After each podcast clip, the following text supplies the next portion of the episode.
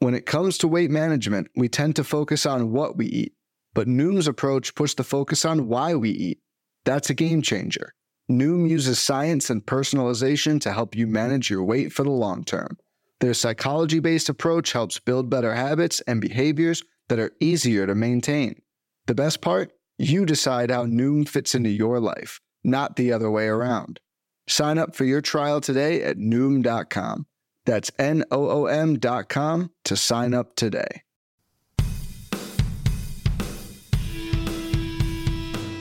How's it going? And welcome to episode 118 of On the Wire, proud member of the Pitcher List Podcast Network. Follow the pod on the Twitter at On the Wire Pod. You can follow me at 80 Grade, that's all spelled out, and you can follow Kevin Hastings at Hasting Kevin.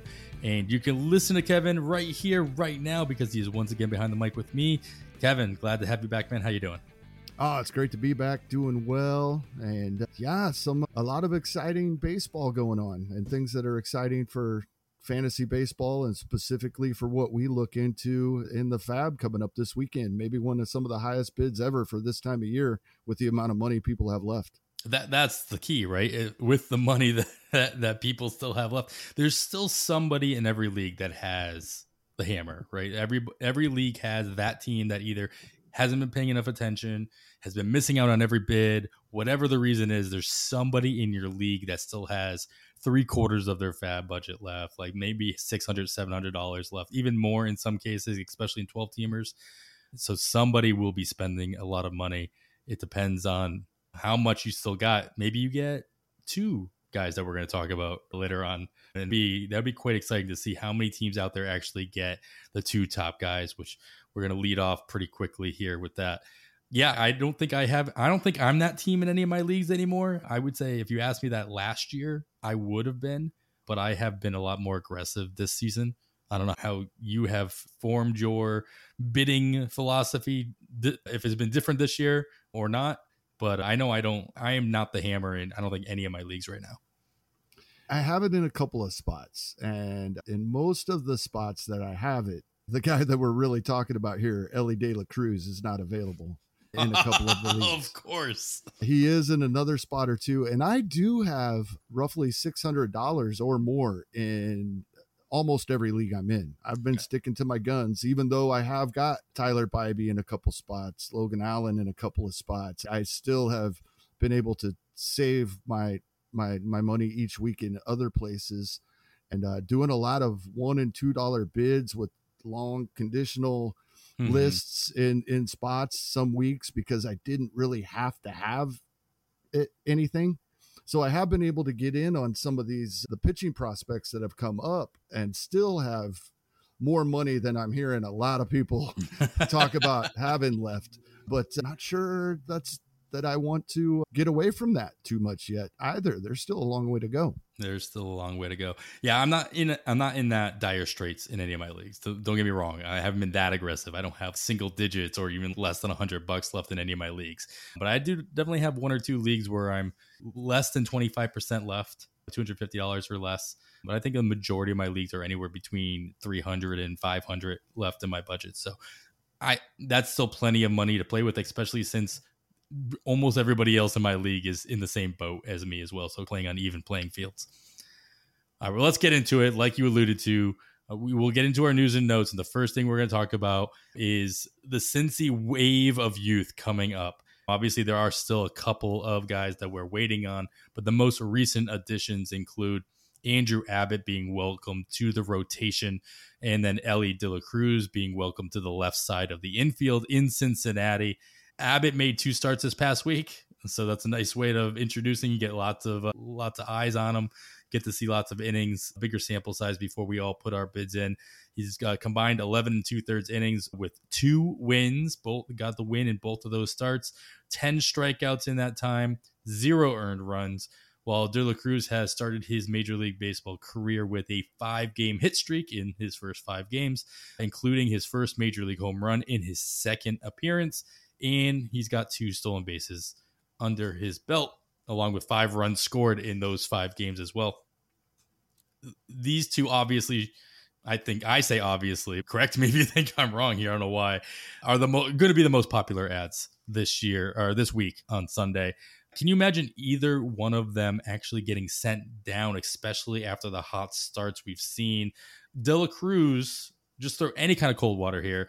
De La Cruz only finally got the call up due to an injury from Nick Senzel. And some may have argued that Encarnacion Strand might or should have been the one to get called up to play third base, since that's the position we're expecting him to play long term anyway, that or first base if there's any kind of health in Cincinnati, does De La Cruz get sent back down, or does he have s- s- too much star power at this point to even consider that? I think as long as anything close to what he's doing thus far continues, he's going to stay. I think the organization at a whole is enjoying this run recently as much as the fan base is. It's been quite some time in Cincinnati and I, I heard uh, Eno talking on Rates and Barrels, Sarris, and and he was the one throwing a little cold water, and that cold water, as far as he could get throwing cold water on Elly De La Cruz, was his floor maybe good Javi Baez. Good Javi Baez is a really good floor. sure. and the ceiling is Fernando Tatis. He was doing player comps. Uh, if anybody heard that episode this week, I think we need to be all in on that. And I think the Cincinnati Reds are all in on that. His strikeout rate that is is the one thing that we look at and say, okay, this could cause him to struggle a little bit. I think it would have to remain well above 30% and him not do anything in his other plate appearances right. either. But as long as he is continuing to do what he's doing thus far, especially sliding him over to third base. There was some question about him how long would it take for him to add third base eligibility for us in leagues where it takes 10 appearances at a position in season. And he's well on his way already in his first week. He had it three coming into today. I didn't see about today, but he's already getting his starts at third base. So that helps as well. Yeah, I don't see any reason not to at least make a nice attempt at acquiring him for our fantasy teams if we have that option. Yeah, yeah, I'm in agreement with De La Cruz. I, if you had asked me a couple days ago about Abbott, I would have said I'm a little bit more worried about until Abbott. today. Until today, yeah, yeah. obviously.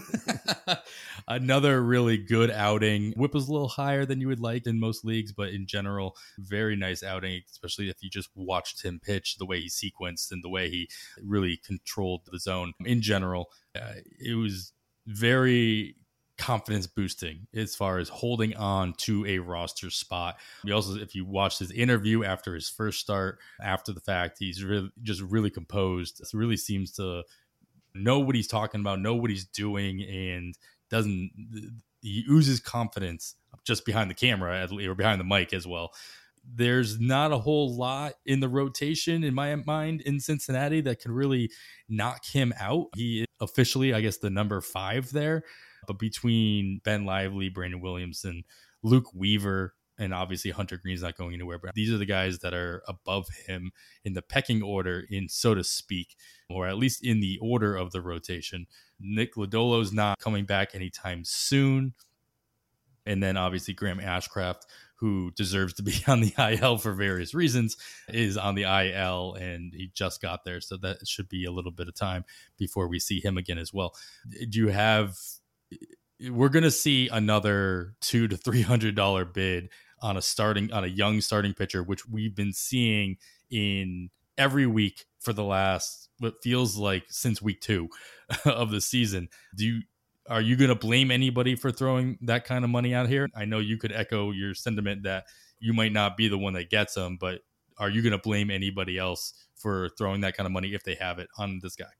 I don't think so, especially if you have been like many of us, certain teams and certain leagues, there's been so many injuries and there's probably so many more to come that it puts us in a rough spot. It puts us in a spot where we really need to try and go and get some of these guys because there's just not anybody else of quality available. As we talked off air before the show, in 15s, finding a starting pitcher, even for a stream, is becoming next to impossible in the deeper leagues. And so I think it, it's we're in a rock and a hard place. We have to try to attain guys like this, but we also we do need to save some money because we're going to lose more guys and we're going to need to find just anybody we can to fill in later. That's the key. We are at that time of year. You alluded to it a couple times already, but we are at the time of year, June, going into closer and closer to the All Star break, where we're going to start seeing pitchers being either shut down, phantom IL stints, actual IL stints of guys that haven't hit the IL yet, but that are quote due. And so, yeah, putting that kind of money on a guy like Abbott or anybody who's available in your league right now should be a high consideration, I think, in most cases. Yeah, absolutely. I think many of us are attributing at, least some of the the uptick in pitching injuries this season to the pitch clock that has to do with fatigue. And as the season wears on, it may affect more and more pitchers that it has not yet seemed to affect anyway. But uh, there's probably a lot more of these injuries coming. Yeah, fair. There's another option on the wire uh, this year for the first time. AJ Smith Shawver finally made his MLB debut for Atlanta this past Sunday, just in time for him not to be available last for the last FAAB period. Of course, uh, they did call him up to the major league roster the Tuesday prior. He sat on the roster on the bench watching his team play for five or six days until they finally got him into a relief outing where he went two and a third, three strikeouts on Sunday.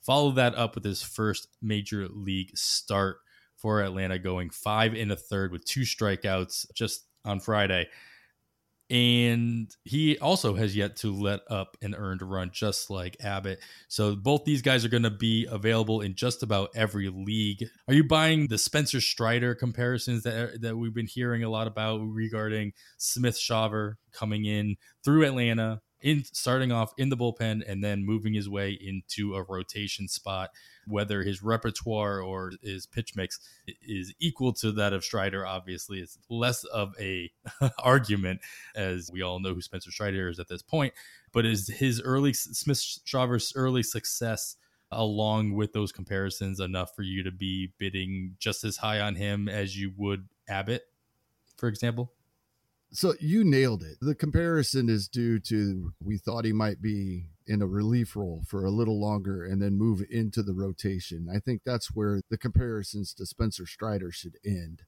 But the that matchup this week with Detroit, even if we're not looking past that, we're getting to the point now where even that one start this week at Detroit could be very valuable to us. I don't think the bids will be as high as Abbott's, uh, but there are other issues in Atlanta's rotation. So Smith Shawver probably will be sticking around for a while, especially if he continues to perform as he has. And with that aforementioned start at Detroit coming up, we, he should be able to maintain these for at least another week.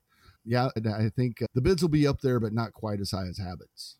Yeah, I agree. I think that basically anybody who misses out on Abbott is going to have Shawver as their conditional bid first in line, and they're just going to be fine. I got the I got a guy I wanted, and I'll be happy with that.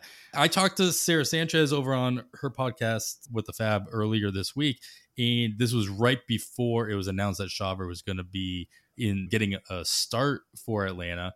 I was really disappointed. He was get he got announced as a to get a start before these bids were going in, thinking that if he just stayed in that middle relief role a little bit longer, those bids obviously would have come down a little bit more. But I found him just as valuable, if not more valuable, in that two to three inning role, just by the fact that he only has sixty some odd innings under his belt and he could very easily get up to upward of 120 130 innings on the season and most of them being at the major league level and he would be able to get that a little bit more regularly if he was in that two or three inning role and racking up strikeouts etc cetera, etc cetera.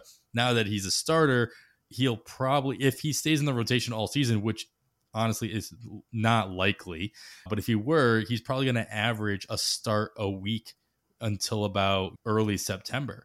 And it's not bad, but at the same time, he's probably not going to be going more than five, five and a third. Maybe he hits a six inning here or there. At least this is my fear. And then we're not going to get any kind of volume out of him that we might get out of we might get out of somebody like Andrew Abbott, who has a lot more innings under his belt, as he's obviously made his way through double A, triple A with a little bit more seasoning than Shawver did. So I, I, do worry about how many how many innings he's going to get on a regular basis in that rotation role. And I almost find it he would be more valuable in that middle relief role, personally. Yeah, especially if some of his appearances were as a follower. That, that would be amazing. But unfortunately, I think we're going to have to count on Atlanta's lineup to continue to produce as it has if we're chasing wins here with Smith Shawver so far so good with that Atlanta lineup. So we should be in line for some wins, just going five or five plus innings. But that I agree with you 100%. That's probably what we're looking at. All right, let's get into some more some of the bad news here. We got some we got some debuts, but now we've got to get into some guys we're going to be missing for quite some time. Let's bundle these two together. We got two big boppers out for quite some time. Pete Alonso, he'll be out 3 to 4 weeks for the Mets as he deals with be after being hit by a pitch and going through every single testing under the sun it seems. It took 3 or 4 days they finally made the decision to put him on the IL will be out for up to four weeks. Maybe, you know, who's to say that doesn't go a little bit longer. And then in Houston, you got Alvarez to the IL with an oblique strain of his own. How are these how are these power hitters being how are the lineups of these power hitters being affected by their absence? So far, it appears it's going to shore up some playing time for Mark Canha eh, for the Mets. He's played first base the last couple of days up against both a lefty and a righty. He hasn't been rolling really well for the past couple of days, but prior to that, he had he had hits in seven out of eight games, eight out of nine actually. So I, I think that's what we're looking at, and in deeper leagues, that increase in playing time for Mark Canha makes him interesting, and probably a guy I'll at least have in my conditional bids, maybe not at the top of any lists, but that does make me more interested in him. Houston, it's hard to figure out. I think we're looking the the outfielders with Jake Meyers healthy now, Chas McCormick healthy now. They're probably both playing, but we might see Diaz get some DH opportunities. That's my hope. I don't know that that's what we'll see, but I'm hoping we might see that a little bit. And I, I may try to acquire him in a couple of the 12 team leagues where he's still more available. But uh, for the most part, uh, between the two, I, I think the biggest thing I see that I I'm fairly certain I can count on is is Mark Canha getting consistent playing time for a while. Yeah, I agree. The Houston one's a little bit more murky. Unfortunately, I have my I've had my eye on Corey Julks for a while now, and I was hoping that this absence of Alvarez would force his way into a more regular playing time.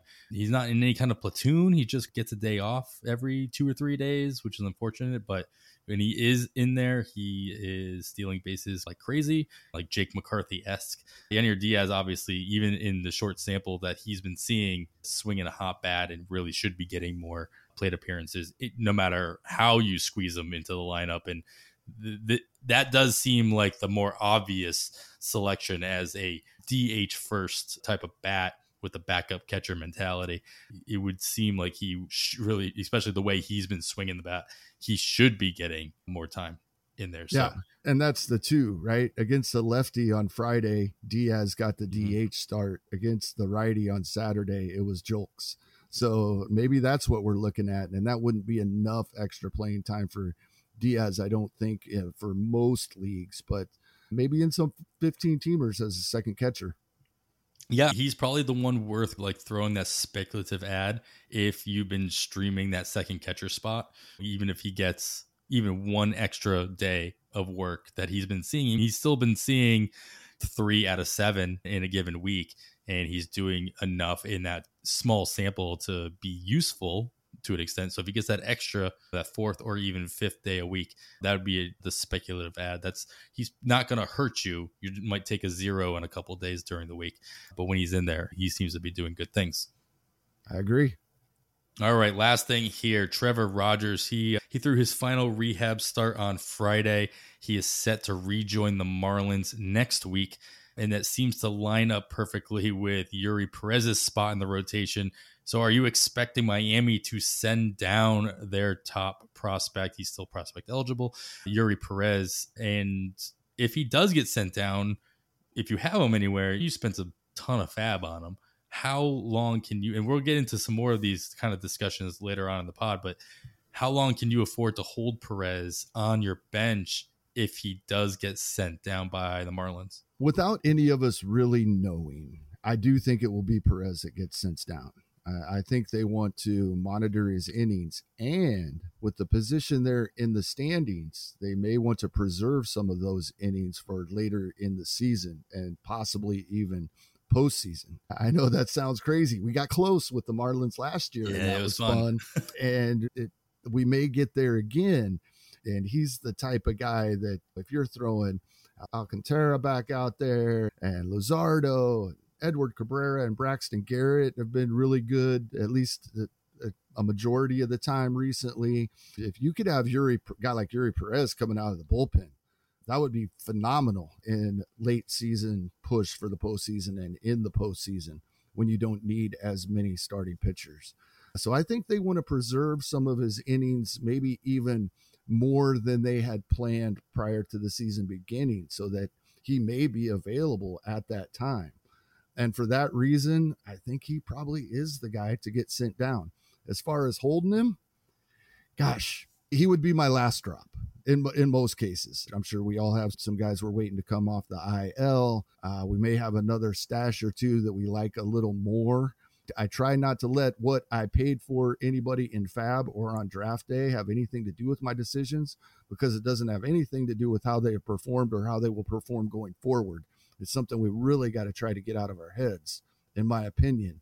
But just performance wise and potential wise, I think I would hold him as long as I could.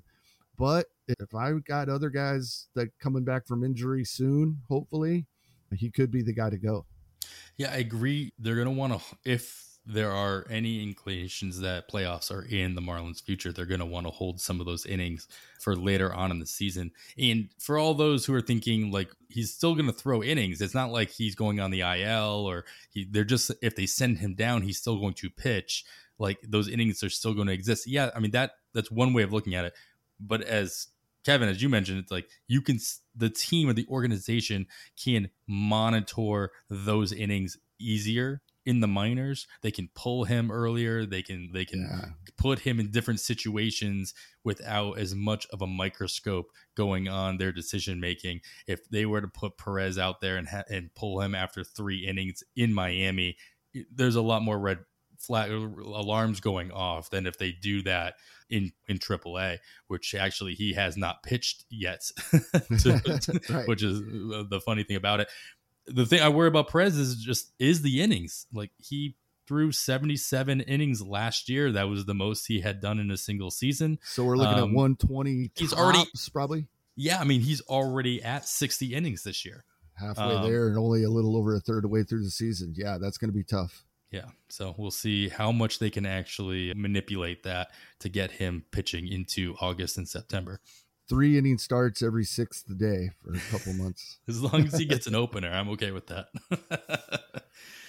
All right. That is going to do it for the news and notes section of this week's podcast. Of course, we missed a whole bunch of stuff worth noting. Make sure you're listening to Nick Pollack's Plus Pitch podcast, where he highlights every starting pitching performance of the day prior. And of course, the First Pitch podcast with Casey Bubba and Jake Crumper on the weekends. They break down all the news, highlights, and observations from every day's worth of games, as well as looking ahead at each slate to keep you up to date with everything you need to know to win your fantasy league. In just a moment, we're going to talk about the pretty much the complete opposite of what we normally talk about here on the podcast. We usually talk about guys you can pick up. We're going to talk about guys that probably should be dropped or think people players you should be considering and why haven't you already dropped them? But before we do that, we do have to take a quick break. Fads come and go, and nowhere more than in the world of weight loss. That's why Noom has created weight management programs that are made to last. Noom uses science and personalization so you can manage your weight for the long term. Their psychology based approach helps you build better habits and behaviors that are easier to maintain. And they help you understand the science behind your eating choices and why you have those cravings. Noom's personalized courses are easy to follow and will help grow your confidence with tools you can put into practice on day one. The best part? You decide how Noom fits into your life, not the other way around. And based on a sample of 4,272 Noomers, 98% say Noom helps change their habits and behaviors for good. So stop chasing health trends and join the millions who have lost weight with Noom. Sign up for your trial today at Noom.com. That's N O O M.com to sign up for your trial today. All right, we are back. Of course, you're still listening to On the Wire. I am Adam Howe, joined once again by Kevin Hastings, and we are talking. We talk about Kevin. I feel like we talk about this a lot. You bring it up a lot, especially in the off season, of things that we're going to either do differently or things we need to focus on, and that is the idea of being having a a stronger trigger finger when it comes to dropping players when you need to drop them and not holding on to them too long regarding whether you just have affinity toward the player, they're just a good person, or they've done good things for you in the past, or you paid a high price for them in your draft. Whatever the case may be, there are definitely players on every roster, on most rosters, that probably get held onto a little bit too long, or they just they stick around they're doing more harm than good because you're just hoping they're going to turn it around or you have affinity to them or whatever the case may be. So what I wanted to talk to you about is just that idea of have is are we people I don't know where this uh, originated from to be honest, but like the idea that I think the adage is, is like you have to wait a week into the season to drop a guy that you drafted in the, the bottom like couple rounds of the draft and every week that goes by the next round up becomes droppable I don't know how much you buy into that aspect, but we got a point in the draft, like we're into the season, we're 12 or 13 weeks in, where anybody should be droppable regardless of where you drafted them. Yeah, I think so. And I get what people are saying and they try to put a guideline on it, but to me, it doesn't have anything to do with where they were drafted it's just the correlation between where guys were drafted and what we expect from them, what their projections might be. And the guys drafted earlier and for higher dollar amounts in auction leagues are the guys with more proven track records typically. So we're going to give them a little longer leash when things aren't going right. As far as draft cost, I tried not to think about it at all. Shouldn't mean a thing. Doesn't do me any good to leave somebody in my lineup and continue to butcher my ratios or not give me any counting stats, regardless of how much I spent on them on draft day. Do you think that disservice that you're doing to your team that I alluded to, you just mentioned again, keeping them in your not only on your roster, but possibly on your active roster, on your starting lineup, is it it's doing more of a disservice in a 15 team or in a deeper league, of course, because the it's harder to come back from that, and the pool on the free agent market is not as plentiful. But is this are you doing enough damage in a 12 team or in a shallower league that you feel I've got to be more aggressive in those cases because I can't come back from that? I think you're doing more damage in a 12 team league because the there probably is somebody available for you and has been for the last however long you've been waiting and leaving these guys in your lineup. You could do more damage in the 12 because the the quality of the players that are available that you could have picked up 4 weeks ago and then 3 weeks ago and then still thought, "Oh, no, he's going to turn it around any day now." 2 weeks ago. But uh, yeah, I think and it's difficult like I said, with the price is probably correlated with track record and projections so that's why we're more hesitant to to make that move sooner. But once it once you've gone with some of these guys, you know, that we're going to talk about several weeks, if not the entire season, it's definitely time to let them go. Yeah, yeah, and then the other end of this is that we talk about how you're building your bench a lot and how many of those bench spots, especially in an NFBC league where you have no IL spots, like your IL players become stashes and you can only hold so many stashes and have any kind of flexibility throughout the season for new injuries or roster construction or schedule construction and how many days maximizing plate appearances and all that. How much damage i think are you doing? You, we, you talked about earlier like Eury Perez is getting sent we think that's a possibility that Eury Perez is going to be sent back down. How long can you hold him? And you said he would be your last drop but at the same time what does that really mean like your last drop how many ILs do you have to have? How many other stashes do you have to have on your bench? You got seven spots in order for that last drop to be a thing.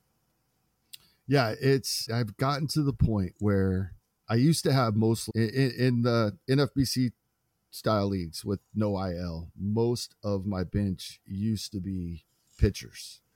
And I realized that I was doing myself a disservice in that aspect because I can change hitters out on Friday and if I get an injury in the first half of the week, I need to have guys available to make that change.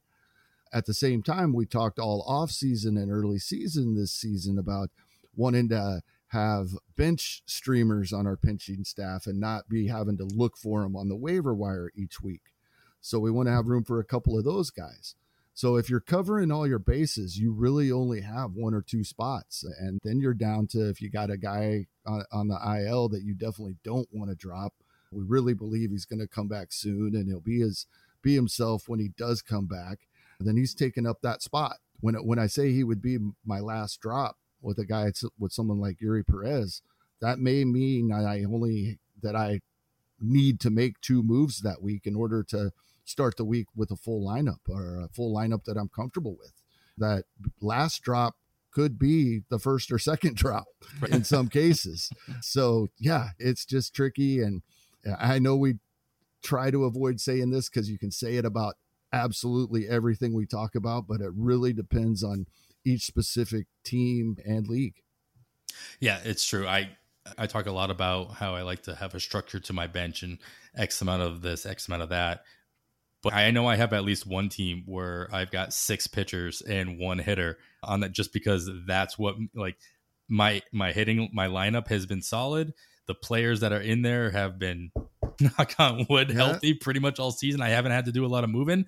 So I've had the flexibility of having that kind of bench in that one league where I can have those team streamers sitting there waiting. If I want to try my hand at an extra save here or there, I've got a reliever on there. So when I say I have six pitchers, they're not all starters. But if I want to go starter heavy, I can do that. If I want to put four relievers in there, I can do that as well.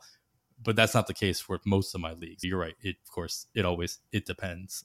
In a couple of spots, I'm getting lucky. I had guys taking up those spots where Tyler Glasnow, Tristan McKenzie, guys that we're seeing get back in their rotations now, and then that frees up guys that I had been using that I may not want to keep. I have easier drops to make now, but that's not in very many places. It's yeah, it's been crazy. But when you said six pitchers, there's been weeks where I had six pitchers on my bench, but only one of them was not on the IL. Yep. that seems more common. All right, let's get into some examples that I threw together real quick. I went through and looked over our on on, on the wire listener leagues and checked on rostership percentages there, starting percentages in those leagues. These are 12 teamers. They're set up just like the online championship. There is an overall component, but you don't win anything. You win a Yoo-hoo shower, as the NFBC puts it in there. Thanks, Derek. And then I also made a note of what their ADP was. And the ADP is because our leagues went from November through March. I decided to use an ADP just from NFBC 12 teamer drafts in March. So when I throw that number out there, that's where that's from. These first two, I'm going to lump them together. Kind of, actually, I'm going to separate them a little bit because they're very different.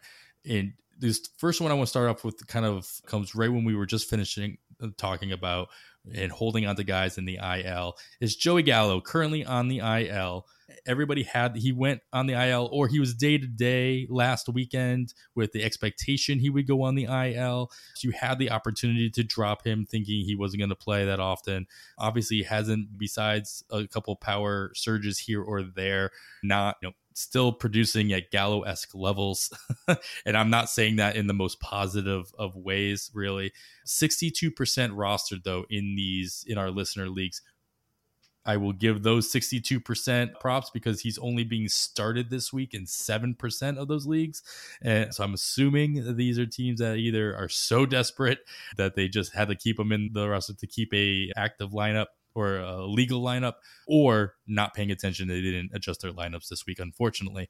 But where would like why is joey gallo still being rostered even in a 12 teamer when he's not producing what you want and he's going to be he, you're not going to be able to use him for at least the full week if not longer depending on how long it takes him to come back well, I held on to him this week in a lot of places, uh, and it looks like he's going to be back in the lineup on Tuesday, and they have an off day, so he's playing. He's going to be available. It sounds like for the entire six game week that Minnesota has coming up, and he does have 165 plate appearances on the season. I know some are up over uh, 200 now, but uh, it, it's it hasn't been horrible. And in those plate appearances, he's on pace for a 40 home run season if he was getting a full 600 plus plate appearances with the 188 batting average, of course. He is his old self. He is walking enough that in OBP leagues, it's a completely different conversation. He is definitely a player you want to have rostered in OBP leagues where he's a little below average, but not hurting you nearly as much as he does in batting average leagues. And the reason is when in the leagues where I was drafting Joey Gallo, I what this is the batting average or down close to it. I think I figured 200, maybe not 188, but I constructed my roster planning for that. And uh, so I've held on to Gallo in some spots, and I'll have him right back in my lineup this week. The multi positional eligibility at first base and outfield has helped me in spots throughout the season. And uh, yeah, I'm just hoping he continues to be, like you said, old Joey Gallo isn't always the greatest, but if that's what you're planning for, I'll take old Joey Gallo. Yeah. That's the key, right? Is if you're planning for it and you built around it and what you built has held up. So if you built that roster out of bricks and not out of sticks, like that that's key when you're rostering somebody like Gallo because you know what you're going to get. You're pretty confident at least. Um, and he's giving you what you expected in what in the way you're describing it. So I get it. I know I dropped him in at least one or two places this past weekend, and I can't even remember if those rosters were ones that I was desperate for the bench spot that I needed the IL. It was more of, you know what, he's not doing enough for me this week where I'm afraid I won't be able to get him back. Where I would rather have the flexibility this week, and then if he's still on the wire, I think that based on the fact that he was hurt all week, I might be able to sneak him back in if I'm really desperate for the power.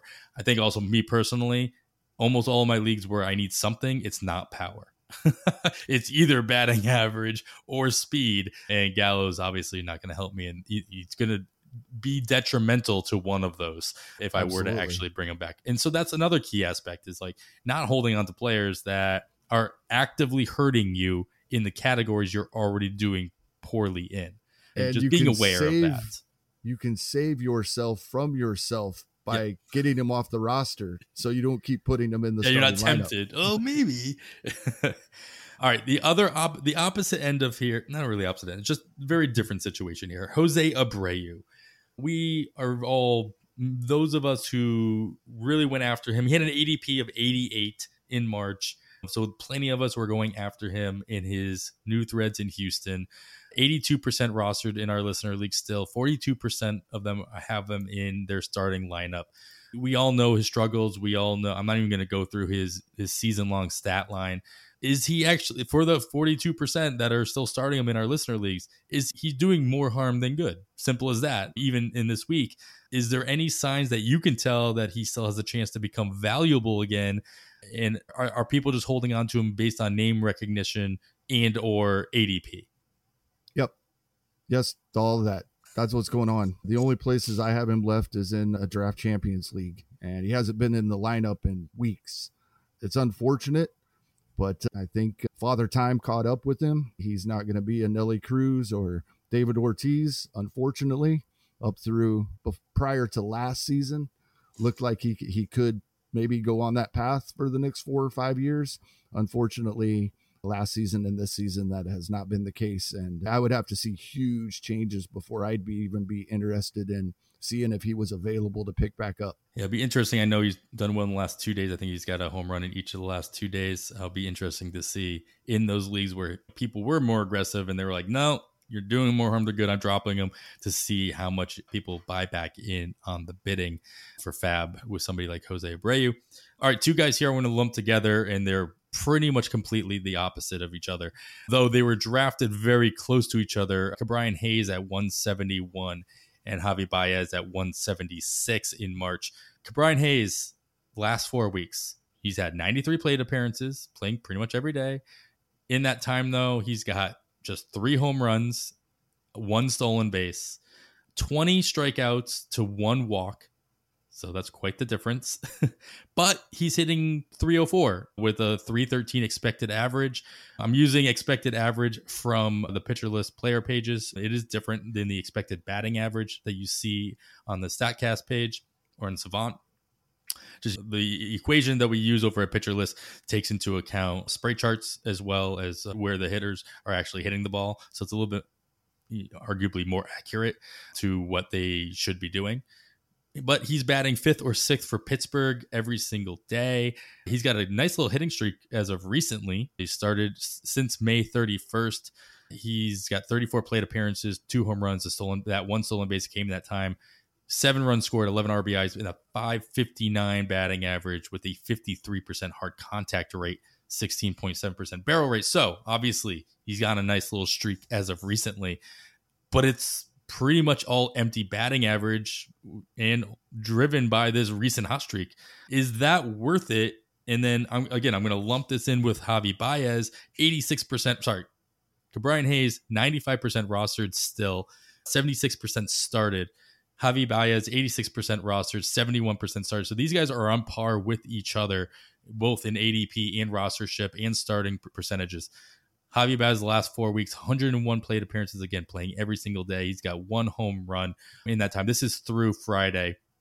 So if he did anything on Saturday, apologize, it's not included here. Two stolen bases, 26 to 2 strikeout to walk ratio there in that time with a 182 batting average, expected average of 187. So he's pre- doing what he's expected to be doing. He is batting second for Detroit, but even though he's batting second, he still only has seven runs scored in that time. 12 RBIs, though. So we'll give him that. Javi Baez is like all about the potential of being batting second. Could score some runs if Detroit puts some put some stuff together. Ke'Bryan Hayes is empty batting average. Simple as that. Playing every day, definitely helping you in that category. But is it enough that he's not hurting you everywhere else. What are your thoughts on these guys? Are they over rostered? Are you happy with them if you have them somewhere? Or what's your take here? Ke'Bryan Hayes is intriguing to me because that the barrel rate that that we've seen on his recent streak is what we have needed to see from him, right? That he just had hit too many ground balls and when he does hit it hard, it was on the ground and this barrel rate this this is intriguing. It's a small sample but I don't think I, I'd be dropping him if I held him till now. I think I'd want to see if this is a real change taking place here. Uh, he's still a pretty young player, and this is what we've been hoping to see from for quite some time. I could have I seen definitely the argument a week or two ago that maybe you already dropped him, and I wouldn't blame anyone one bit for doing that. Then it was um, empty batting average, as you say, for most of the season. But the what we've seen over the last couple weeks, I think I'd want to see if this can stick.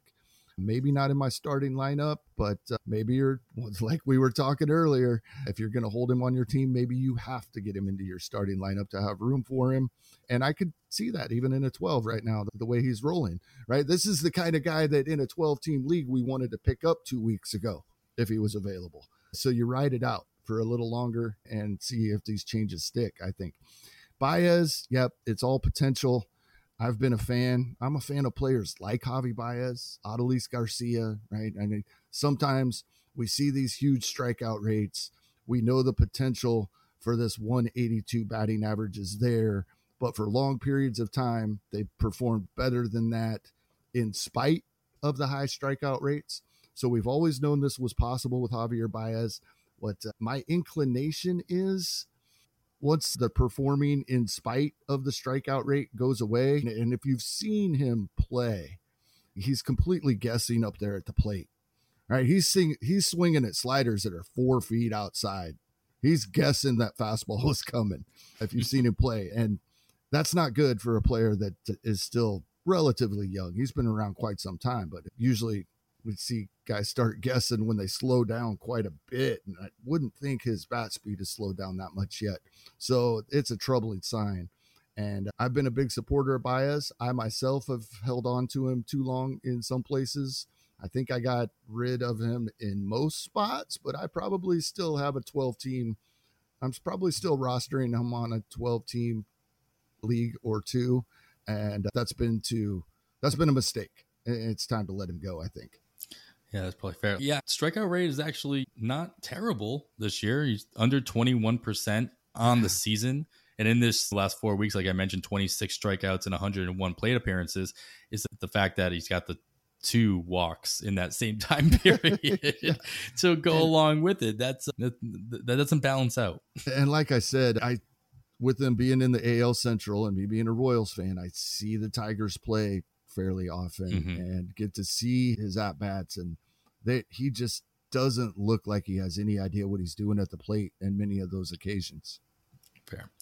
Yeah, it's interesting because if you take away the name, take away the picture, and you just see what's going on, obviously, there's not somebody that you would consider putting FAAB dollars on, but the but that he's batting second and on an everyday basis, he has dual eligibility in some cases. You find that all those things interesting is easily those would be things that we would make arguments for. But on top of that, you have to look deeper and see how much harm he's actually doing. That volume, we talked about this in the offseason, the volume can be more detrimental in certain cases than it can be helpful as right. well. And Detroit, we of course the AL Central 500 or below probably wins that division, but they were up to second place. They were winning a few ball games. It was easy to think, oh, the lineup's performing better. No, that it isn't. When I was sorting by the last couple of weeks, team statistics earlier today, they're still at the bottom on most searches you do. The lineup as a whole is not performing. In that case, being second in their lineup every day with that batting average isn't even getting us the runs that we would expect, as you pointed out earlier. All right, last two guys I want to talk about. These are guys are they've been FAABed in most leagues in the last couple weeks. We got Casey Schmitt in San Francisco, still 82% rostered in our listener leagues, 46% in the starting lineup. And then Christopher Morel for the Cubs, 96% rostered, still 45% in the starting lineup. So really close in both rostership and definitely in starting percentages here, at least in our listener leagues. Schmitt, obviously, actually, both these guys, they started strong.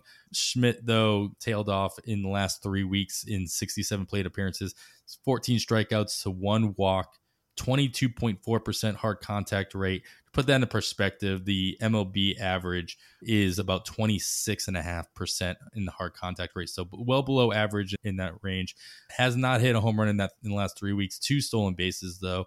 He is regularly batting in the bottom third of the San Francisco Giants batting order. Where Morel, we all know how hot he started. He was the second coming in, in that in the first 13 games. He had a 13 game hitting streak. Since that hitting streak ended, uh, starting May 25th, he's had 33 plate appearances. In that time, he's collected one hit in that time frame 10 strikeouts to five walks so not as sh- striking of a ratio there as the other guys we've talked about but still do you trust either one of these guys who are still both Morel less, but like Schmitt is still playing pretty regularly for the Giants? Morel has petered off for the Cubs as far as playing time goes, but you trust either of these guys to turn it around? Or should these guys just have been considered streamers for what they were producing? And 96% of you guys, what are you doing still holding on to Christopher Morel, for example? Yeah, it's tough when they're we're so good, so good. for a, several days, right? Not just a couple of days. Makes it really tough. I think Schmitt is losing playing time as well. He's played three games so far this week. The Giants were facing righties all week. He probably will play against lefties and then some righties.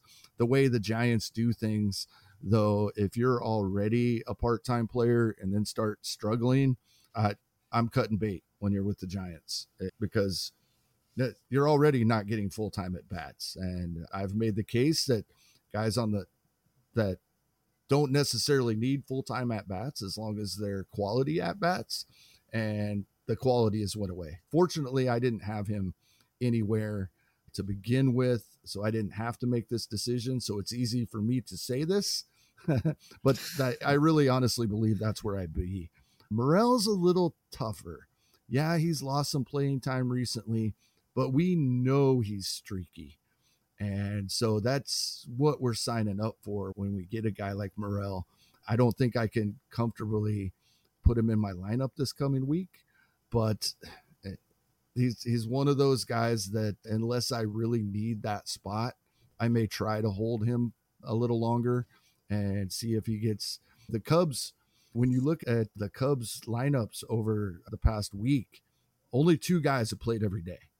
Ian mm. Happ and Dansby Swanson. So now the Cubs, are they becoming one of those teams we have to worry about this with? The Rays, of course, the Giants. We got to start worrying about the Cubs as well, getting playing time, except for their the couple of guys. And but with Morel, it's tough. No, because we know he's streaky. So if he's a guy that if you drop him, he is getting picked up immediately. You probably don't have a chance unless you pick him up the very next week after you drop him. Somebody's going to take the chance.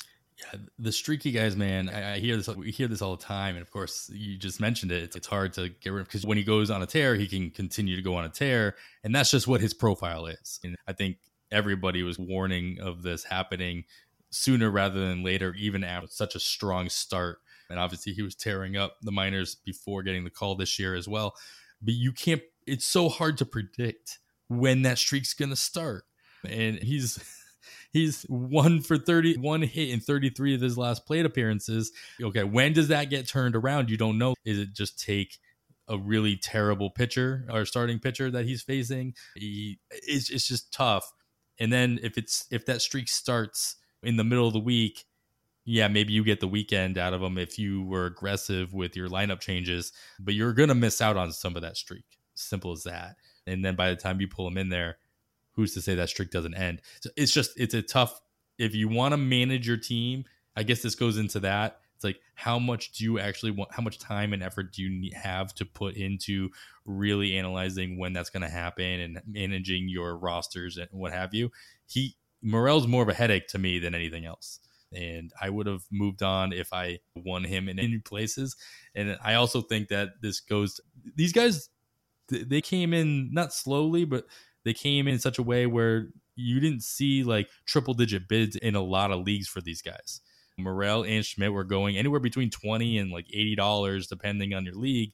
And so there's not a ton of FAAB collateral that you put in in the sunk the idea of the sunk cost. You don't have to worry about that as much as again, if you got Eury Perez, you're going to hold on to him because you spent $300 on him or something like that. But these guys probably you probably spent quite a bit less to bring them on. They should be an that shouldn't be the thing that holding you back, in my opinion. Yeah, it's and it's weird with the Cubs, right? It's hard to tell what they are doing. Sure. Mike Tauchman is starting every day now, and I used to be on Mike Tauchman. He was one of the guys that Alex Chamberlain. He likes to give us mm-hmm. a couple of guys each year that are probably being overlooked as prospects that that maybe than most prospect lists give them credit for. And Tauchman was a guy I followed for a few years, and I was excited like some others when he came up. And he's slugging 280 and playing every day. What are the Cubs doing? Why not let you know Morel can go on a hot streak? You're better off with him in there, I would think. I don't know what they're trying to see they may have with Tauchman because I think the answer is pretty obvious to most of us. Well, it's like the conversation we're having right now. How hasn't this guy been dropped yet? right. the playing time is doing you more harm. all right. It's just keep that in mind as you're making these, as we talk about all these players that you could be adding, you could be considering. You're not just adding a player on top of your roster. You've got to make drops in order to add these guys on. And really consider the fact that we're definitely past the point of the season where anybody is droppable if they're doing more harm than good. We only touch the surface on some of the guys that are just having poor seasons. And yeah, I agree. The guys who started off, you put a lot of capital into your draft to grab them. You give them more leeway because you are confident that they can turn it around. But we're two and a half months in now. If you haven't turned it around by now, yeah, you still could, but now you've you're putting more risk than reward into the equation. To the biggest one for me on this list that we talked about is Jose Abreu. Unfortunately, but but being started in 42% of leagues, I would compare this to over the last couple of seasons in a 12 team league. Would you have Miguel Cabrera in your lineup? Because right. that's who he's turned into, right? Is the old Miguel Cabrera. Old. he's a little younger than Miguel Cabrera, I think but yeah, he is. But that's the that's what we're getting from sure. him now. Is what we've got from Cabrera the last couple years. As much as we love Miguel Cabrera, exactly. As much as you're rooting for rolling him. him out there in our 12 team starting lineups. I hope not. All right, let's get into some of the guys that we are thinking about adding this week, and maybe we drop some of these guys to pick them up. Before we get into that, of course, we do have to take another quick break.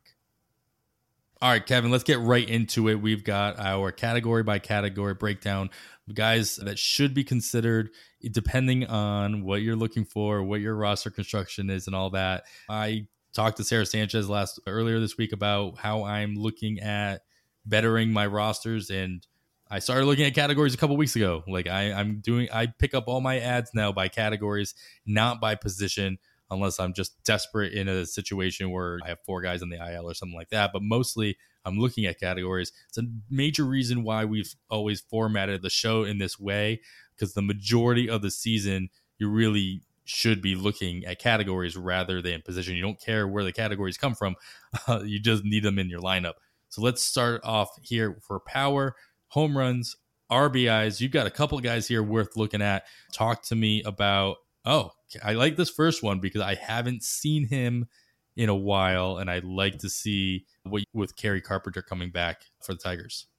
It's as simple as he's back, and the Tigers have a full seven game week, and we know he has the power. It's not something just like what we were talking about hitting second in the lineup for the Tigers doesn't give us the advantages that it might with other teams because they're not scoring runs as a team. But with the power he provides, the home run should be there, even if the RBI lack a little bit. And he's widely available 74% of main event leagues, he's not rostered. 99% of online championships, he's not rostered. And uh, he's a guy that can give us help in home run category for sure. But I would concede that the RBI may not be there like we would hope for a guy with his power. Yeah, I don't think anybody was really questioning that Akil Baddoo would have taken time away from Carpenter per se, but Akil Baddoo was playing every day in left field for the most part for the Tigers, and he just hit the IL. We missed that in our news and notes section, but they pretty much are ships in the night here with Carpenter coming back on Friday and Baddoo going on the IL on Saturday. So that playing time obviously should not be of question. And Carpenter's batted fifth and third in his first two days back, DH and left field. So he should be in the top third or at least that middle part of the lineup for the Tigers. All right, we got. I'm interested about this Brandon Belt you got on here um, as well. I know he just left the game early. I think on Saturday. I don't know if oh um, that's a consideration, that. but Brandon Belt and then I think I think I might have I might mention him in passing but talk to me more about Gary Sanchez and what he's doing in San Diego. It's Gary Sanchez is doing what he's always done. We know the drawbacks. It's like Joey Gallo. We know the batting average isn't going to be there. We know he is going to hit home runs if he plays. We know that he hasn't always been considered the best defensive catcher that has affected his playing time. He's been playing every day for the, uh, the Padres, brought him on board and DHing on days he doesn't catch. He is 81% rostered in main events, only 16% in online championships. And I'm in several 12 team two catcher leagues where I wish I'd have had Gary Sanchez on my roster this past week. and I, am not chasing what he has done this week. I know that's already gone, but he, he has better projections going forward than some of the catchers that that I'm starting in two catcher leagues, even 12 teamers. He's definitely somebody I'm taking a look at this week. Yeah, I think I mentioned it last week with Nelson Cruz on the IL. Sanchez seemed like the one that was going to take advantage of the extra playing time, and it has definitely come to fruition. And that shouldn't go away in the next week or so. I like the call out there. And a couple of guys, as you like to always say, just take the couple of seconds that it takes to check. Marcell Ozuna and Jake Burger. we all know the performances they're having this season. And with Eloy Jimenez's latest injury, Burger's playing time should be safe once again. Ozuna, after a horrendous start to the season, now all of a sudden has his 13 home runs on pace for 30 some home runs. And they are very highly rostered everywhere, but they're not even 100% rostered in 15 team main events. So it's worth taking a look. Yeah, obviously Burger was probably dropped in quite a few places and slowly getting picked back up. Burger will be 100% rostered after this weekend, I think, for sure. All right, let's move on then to our speed categories here. Of course, stolen bases and runs scored being the consideration here. Kevin, you got what I, I, like to consider a more obvious pick here, and then one that I'm a little I'm more curious about. You can start with either one. Yeah, you're probably more curious about Drew Waters because he's never attempted a stolen base at the major league level. He does he or did steal bases in the minor leagues. Mm-hmm. The Royals, I've noticed over the, the past couple of seasons, guys that are known for stealing bases in the minor leagues, they don't start attempting stolen bases at the major league level until they start hitting. And Drew Waters was hitting very well at the end of last season when he came up, but it wasn't for a long period of time. He wasn't up very long. And he's only been back a little over a week this season. I do expect that if he can get on base on a consistent basis, that they will start to turn him loose, even though he has yet to have an, a stolen base attempt at the major league level. This would be my deeper league play because he is available in nearly half of 15 team main events. Widely available in 12 teamers, but I think you could probably do better in a 12 teamer.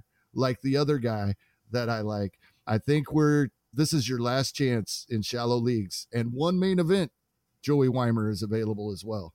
I think this is our last chance. The week we have seen thus far this week is just building upon what we've been seeing for the past three or four weeks.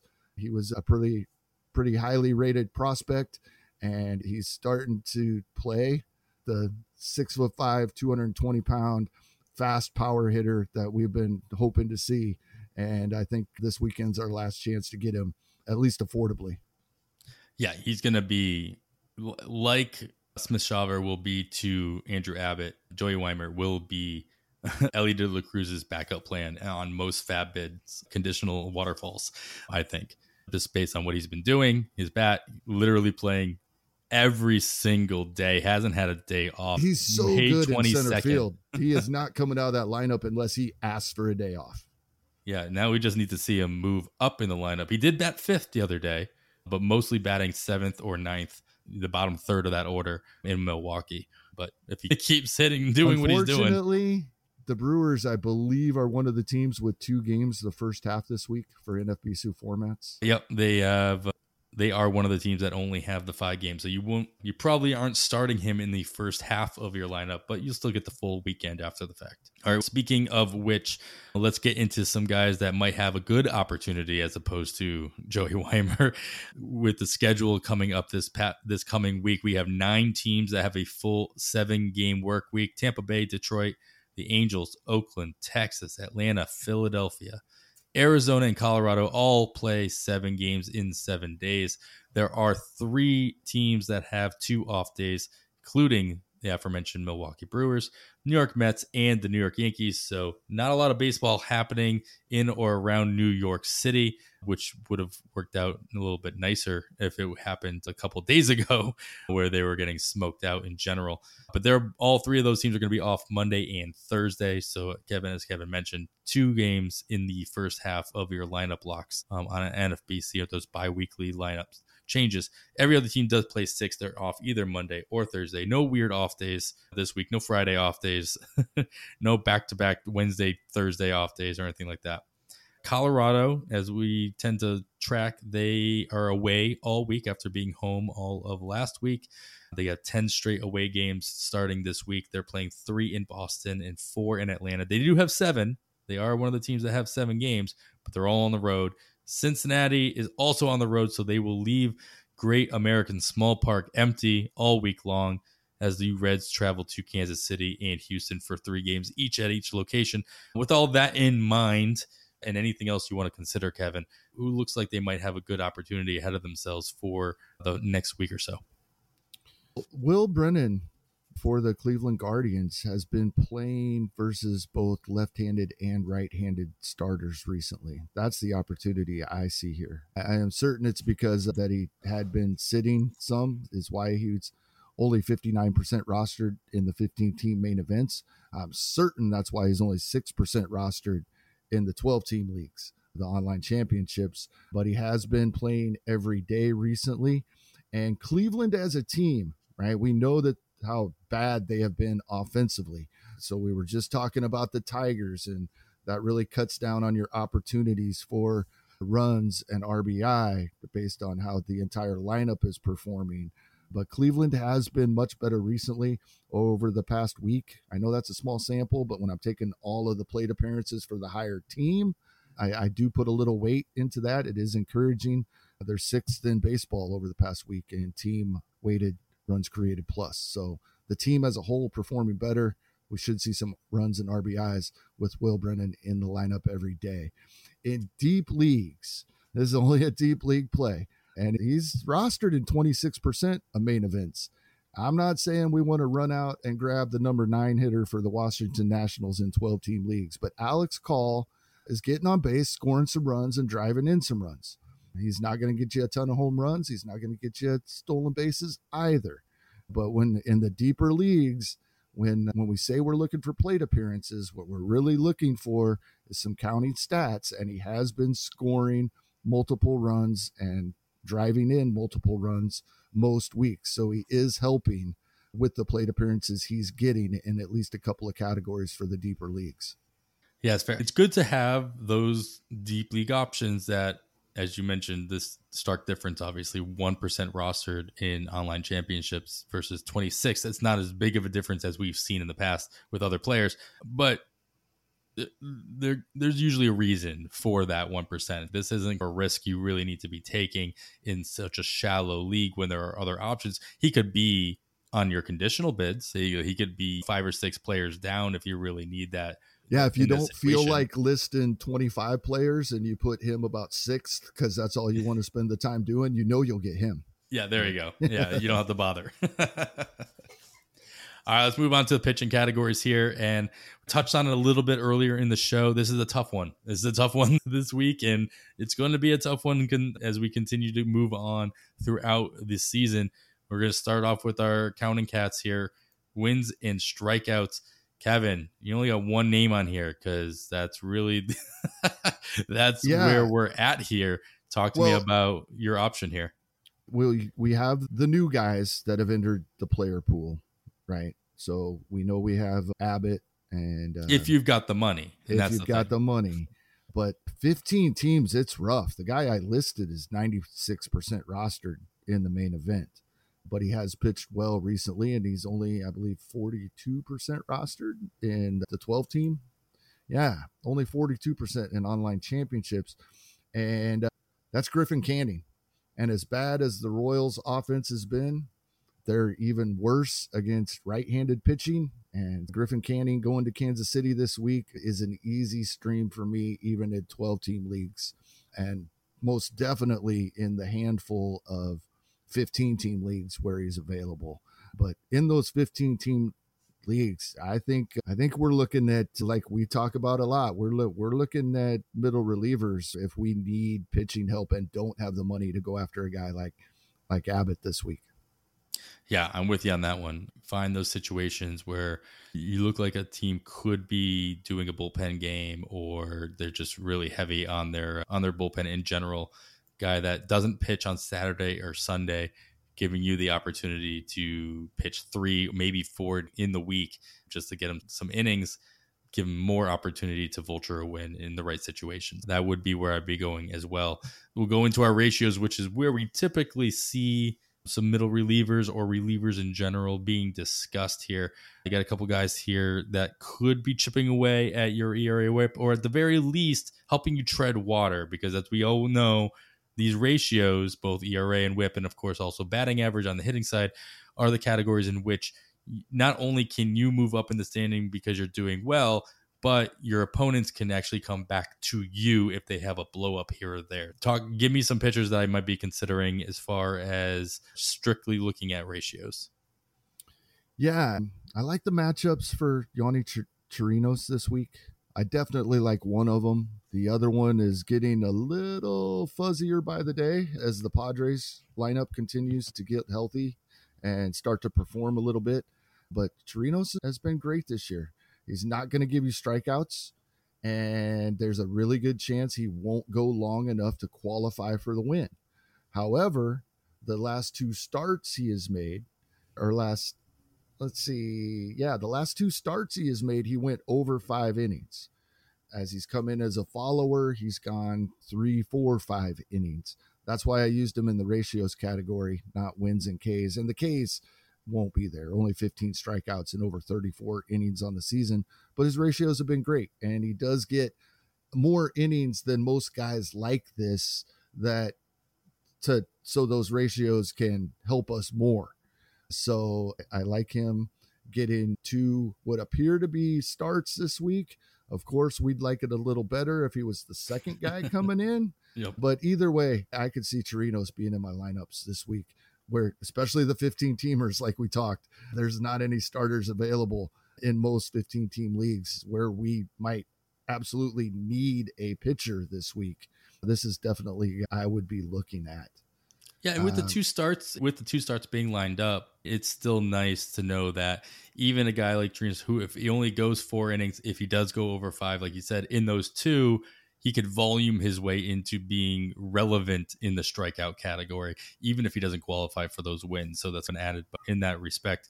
Let's not remember, let's not forget, like you said, he's got the first matchup. It seems really nice against Oakland, and then at San Diego at the end of the over the weekend on the, pro- probably on Sunday.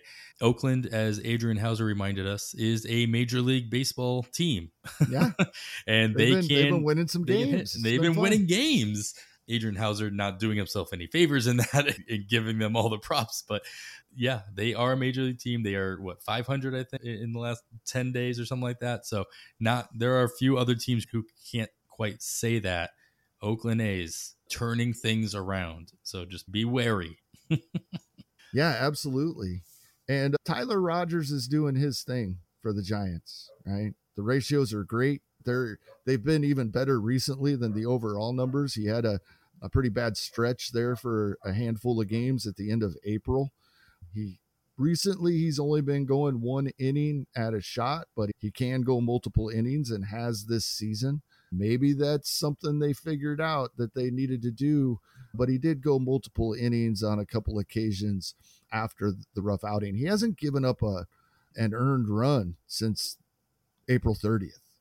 And oh, wait, nope, I missed one. He gave up one on May 14th but he's got 10, 10 appearances since then without giving up an earned run more than an inning on a couple of those occasions. And once in a while, he'll get you a strikeout or two. It's not something we're really looking at from him. And as the Giants, the way they play their games, the way they play matchups, he doesn't have any yet, but he this is the type of guy that I could see running into an accidental win for us at some point as well. All right, nice. Let's move into purely relievers here with our saves category. Uh, Kevin, you got some two interesting names here, and I'm going to start us off but just giving a shout out to again the Oakland A's who are actually winning ball games, and Trevor May is saving those ball games. Is May not only going to do enough for the A's? But do enough for himself, where he's going to keep this job. We all speculated this as in the preseason that the A's would be putting him in the situation for him to succeed so that they can bring up the value and then trade him at, at the deadline. Can we get enough out of Trevor May in Oakland to make him valuable between now and the end of July? I think so. I think he knows that's his situation. He's got two saves in the past three evenings, Wednesday and Friday evening. The A's, in spite of this recent nice little streak, aren't going to win a lot of games. But I think Trevor May is going to close out the wins they do have until he is traded. And I think we can take advantage of that. And I think this is where we're at. This is far from a certainty. It's what I think is going to happen. But we've had less turnover that at, with the closers for the teams that use a closer typically. Mm. We have all kinds of guys getting saves again.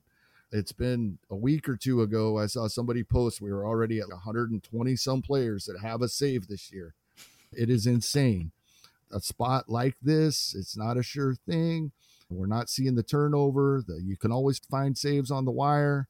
Yeah, it's true, but it doesn't mean we can get them. I think this is one of the best situations out there available for us right now. Yeah, you're probably right. And is this going to be a situation where you think this is a player that's going to stick in that role at least for the next month and a half? And as long as he doesn't, no, nobody's going to take it away from him except for him.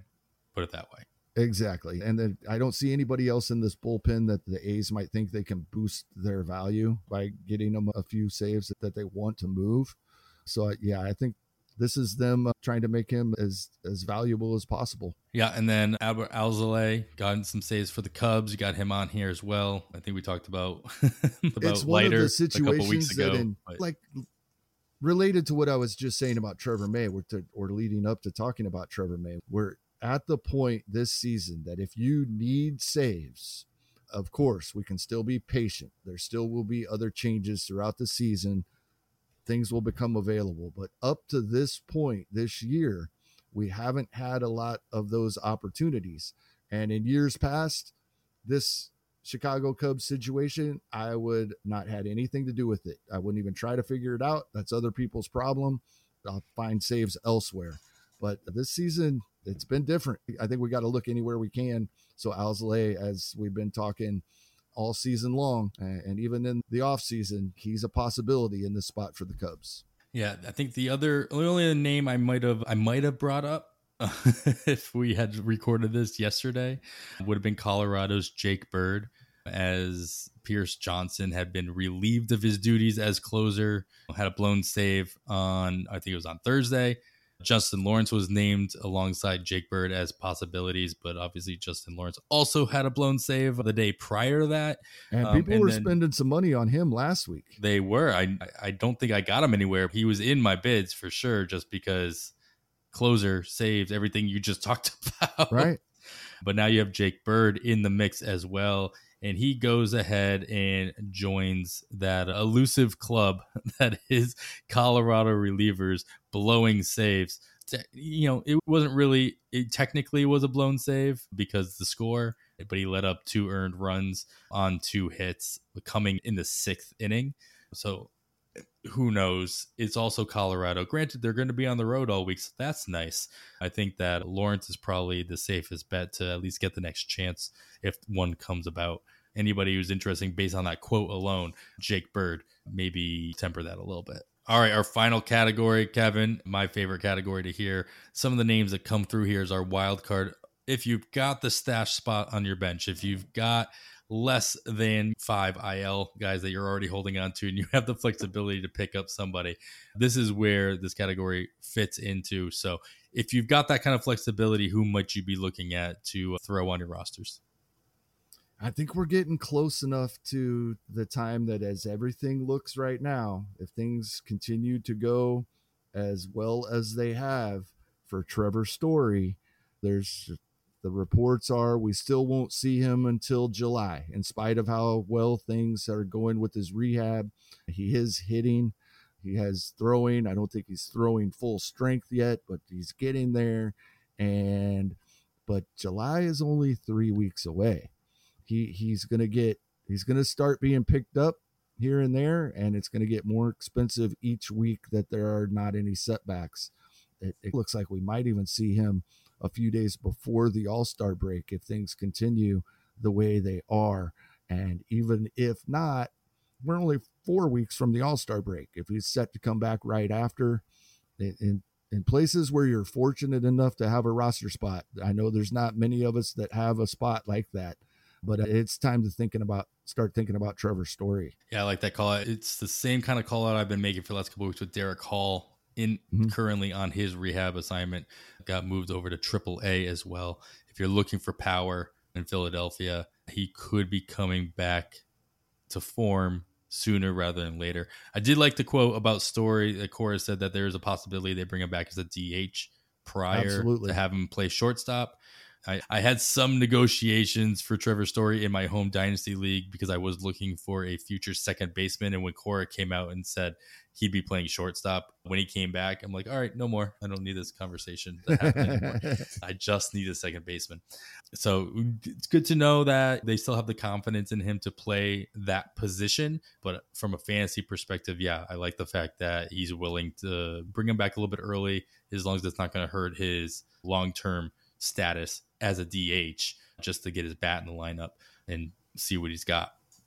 I like that call out a lot. Kevin, I saved this section for you. I don't take when you're not here, it doesn't happen. So I'm glad you're here. Give me any kind of final thoughts you might have, especially as we enter mid June of the 2023 season. Yeah, I think that's exactly mid June. That's that's exactly the point. I think we still need to be patient. We're approaching the halfway point. But I think it's different than most years. We often hear about people for years have said I really start paying attention and make don't really make moves. I let my players tell me who they are until Memorial Day. And I've been of the opinion, no, that's waiting too long. And I'm not necessarily saying be patient with players that are underperforming. We talked about that earlier in the show, but I'm talking about be patient with our teams. I think there's going to be more movement in league standings this year from here going forward than there typically is due to all the injuries we've had. We have people coming back from injury, and I think we're going to have a lot more injuries. I think it's going to continue. So there's going to be more movement in the standings from here going forward than we see or have seen in years past. So be patient with your teams. Keep working at it. Keep turning them over. And that's why I don't think I would use my entire hammer on a guy like Elly De La Cruz. I think if you're if you've been budgeting your money and turning your roster over each week, I think you want it's going to be advantageous to be able to continue to do that the rest of the season, in spite of how good Elly De La Cruz could be for us. Yeah, I like how you. That's a good bookend to the whole episode as we start and so, end with him. Yeah, yeah, that's the way it's going to be for quite some time, I think. All right, guys, well, that is going to sum it all up and wrap it up for episode 118 of On the Wire. Follow me at 80 grade. That's all spelled out. You can follow Kevin at Hastings Kevin. Of course, follow the pod itself at On the Wire Pod. After all that, I am Adam Howe on behalf of Kevin Hastings. Thanks for listening. We bid you goodbye.